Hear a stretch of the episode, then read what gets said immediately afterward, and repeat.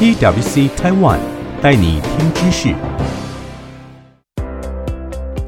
PwC Taiwan 连续第十年依据 PwC Global 规范与调查方法，在二零二零年十月至十二月进行台湾企业领袖量化问卷调查及质性深度访谈。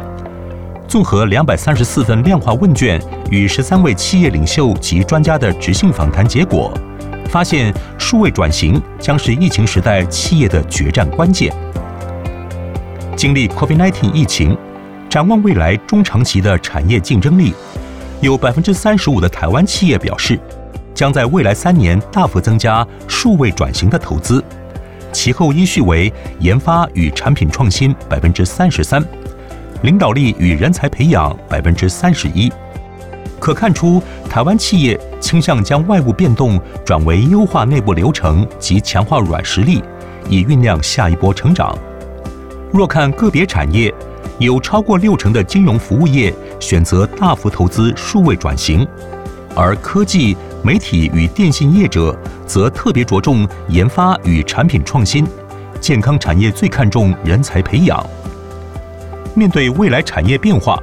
讯连科技股份有限公司董事长黄兆雄指出，未来影响全球经济的因素有三个：第一，AI 技术的发明跟应用；第二，中美贸易冲突；第三，COVID-19。其中又以 COVID-19 最为特殊，因为它加速了商业活动的数位化。在这充满不确定的时代，最确定的趋势就是数位转型。从疫情之前就打下数位化基础的企业，对于未知风险的防御力，往往胜过未能提早布局的企业。如中飞航国际物流股份有限公司总裁邱君荣所说，数位转型一直是中飞航非常重视的领域。在二零一九年底，中飞航设立合同物流发展部。并将资讯部门提升成为商业智慧科技部，资讯部门不再只是定位为技术部门、后勤部门，更是半个营业单位。数位转型乃是大势所趋。全联实业股份有限公司副董事长谢建南强调，在未来的三到五年，所有的实体通路都会发展电商，而现行电商也都会跟实体通路合作，甚至自己也拥有实体店面。就是所谓的 OMO，Offline Merge Online，虚实融合。在未来，OMO 可能占到整体零售市场的九成，纯粹的电商、纯粹的实体都成为少数。勤诚兴业股份有限公司董事长陈美琪则表示，在动荡与不确定之中，我们抓住一个方向：云端应用。这之中包含了互联网、5G、AI、Edge Computing 等技术。无论发生何种天灾，甚至战争，Cloud Business 是不会断的。每个产业、每家企业都需要数据。台湾经济研究院院长张建一甚至预估，台湾即将走入大转型时代，指出疫情加速科技应用与产业升级。二零二零年，政府除了放宽中小企业资本额认定标准，由八千万以下调为一亿元以下外，并在二零二一年框列不少经费协助中小企业数位转型，台湾将走入大转型时代。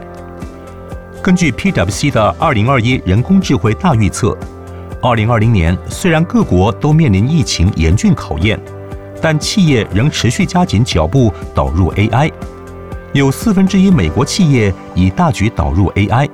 比例较二零一九年的百分之十八显著上升。另有百分之五十四受访者表示，正朝加速导入 AI 的目标努力。PwC 的二零二一全球数位信任调查报告也发现，全球有百分之三十一的企业高层表示，透过新技能来推动企业现代化，是自身企业最关键的营运转型措施之一。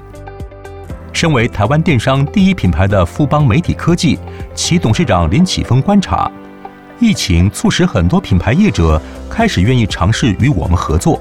让 Momo 的产品线布局更加丰富。这些第一次尝试电子商务的客户之中，不乏赫赫有名的国际知名品牌。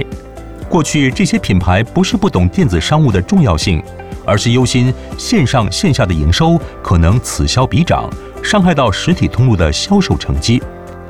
盛恒昌股份有限公司总经理江建庭也指出，原本很多奢侈品品牌会认为线上销售很难呈现品牌形象跟商品质感，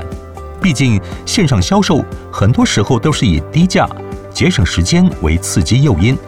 但医化这件事现在变成是每家公司不敢不做的事情。据 PwC 的二零二零全球消费者洞察报告指出，有百分之三十五的城市消费者会透过线上平台或手机来购买食品。疫情爆发前只有百分之九，在这之中，更有百分之八十六受访者表示，在疫情过后仍会继续维持这样的购物模式。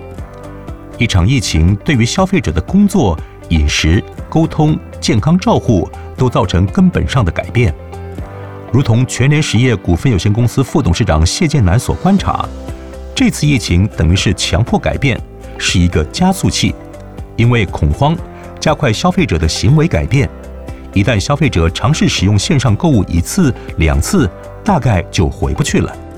这样的行为改变，无论对电商、对零售业都是相当大的影响。COVID-19 所驱动的数位化浪潮，往往源自于新的消费者需求，这也让 KYC Know Your Client 成为疫情下各家企业必须重新检视的新课题。如同云朗观光集团总经理盛智仁所说：“了解客户这件事是无止境的，是一件永远都不会做完的事情。”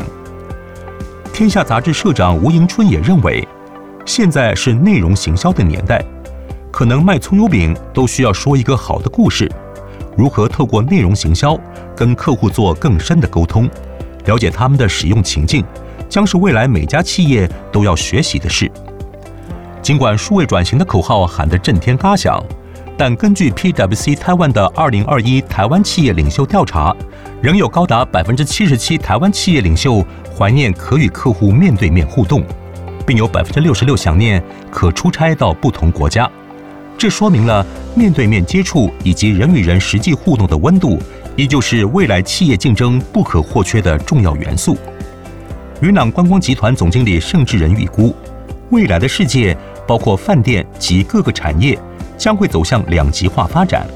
一端是积极应用新科技，包括 AI、机器人、大数据等；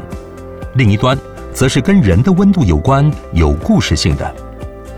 富邦媒体科技股份有限公司董事长林启峰也认为，在未来，线上销售一定会越来越大，线下的角色将会转变为体验跟服务。要提升公司的竞争力，除了透过数位转型、研发投资之外，企业也从最根本的人才策略调整做起。根据二零二一台湾企业领袖调查，有百分之五十三的台湾企业将致力培养不同世代的接班人。其次为透过科技及自动化提高生产力百分之四十六，以及提升员工技能与适应力百分之四十二。要在瞬息万变的产业生态中生存，企业必须持续进行滚动式检讨与策略精进，所需的人才也必须跟着持续变化。就像易安生医股份有限公司董事长张友德所说。一家公司人才的组成，应该根据这家公司不同阶段的商业需要不断调整。当公司成立一个新的专案时，要思考的是这专案的商业模式是什么，需要哪些人力资源，而非一股脑硬要把公司每个人都塞进去。庆幸的是，透过与多位台湾企业领袖的面对面深度访谈，可看到台湾企业对于未来人才培育的努力。中华电信股份有限公司总经理郭水义指出，员工一向是我们最宝贵的资产，但在过去，我们比较偏重技术类的专业人力。在未来，我们需要跨领域的人才，因为创新跟科技永远是带动企业成长的不二法门。勤诚兴业股份有限公司董事长陈美琪则强调，我们希望能结合江湖智慧跟学院素养，这个产业里有太多 know-how。过去三十多年，R&D 我们只做 D，没有 R。现在我们开始要深化研发。台湾的年轻人是需要被培育的。我希望能把每一个员工都训练成兼具现场生产经验以及管理强项的人才。